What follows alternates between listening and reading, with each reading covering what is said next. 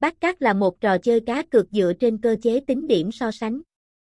Người chơi sẽ đặt cược vào ba cửa, nhà con, player, nhà cái, banker, và hòa, tai. Cửa nào có tổng điểm cao hơn hoặc gần hơn chính sẽ giành chiến thắng.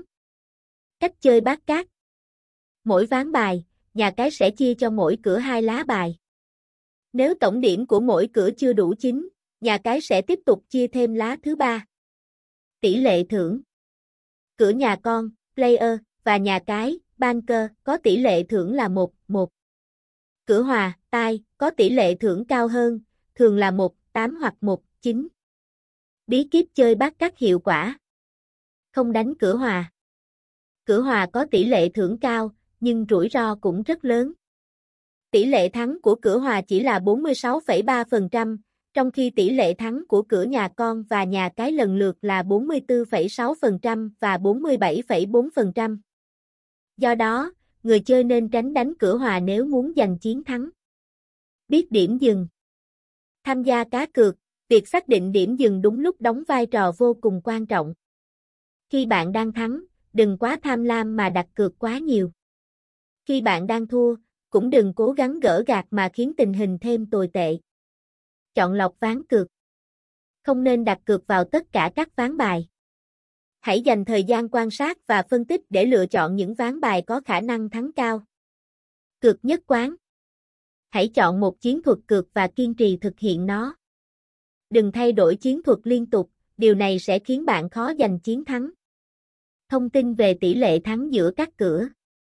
Tỷ lệ thắng của cửa banker cao hơn cửa player.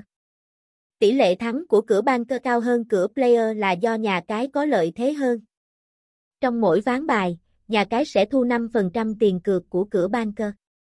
Do đó, nhà cái có thêm một khoản lợi nhuận nhất định, giúp họ có tỷ lệ thắng cao hơn. Cửa banker có lợi thế hơn cửa hòa. Tỷ lệ thắng của cửa banker cao hơn cửa hòa là do nhà cái có lợi thế hơn. Trong mỗi ván bài, nhà cái có thêm một khoản lợi nhuận nhất định, giúp họ có tỷ lệ thắng cao hơn. Cách tính điểm trong bát cát Các lá bài từ 2 đến 9 có giá trị tương ứng với số điểm được in trên lá bài. Các lá bài 10, Di, Quy, ca có giá trị là 0 điểm. Lá ác có thể có giá trị là 1 hoặc 11 điểm, tùy theo lựa chọn của người chơi. Các chiến thuật cược bát cát Có rất nhiều chiến thuật cược bát cát khác nhau. Một số chiến thuật phổ biến bao gồm Chiến thuật Martingan, đây là một chiến thuật cược cấp thép. Người chơi sẽ đặt cược gấp đôi số tiền cược của mình sau mỗi lần thua. Chiến thuật Fibonacci, đây là một chiến thuật cược dựa trên dãy số Fibonacci.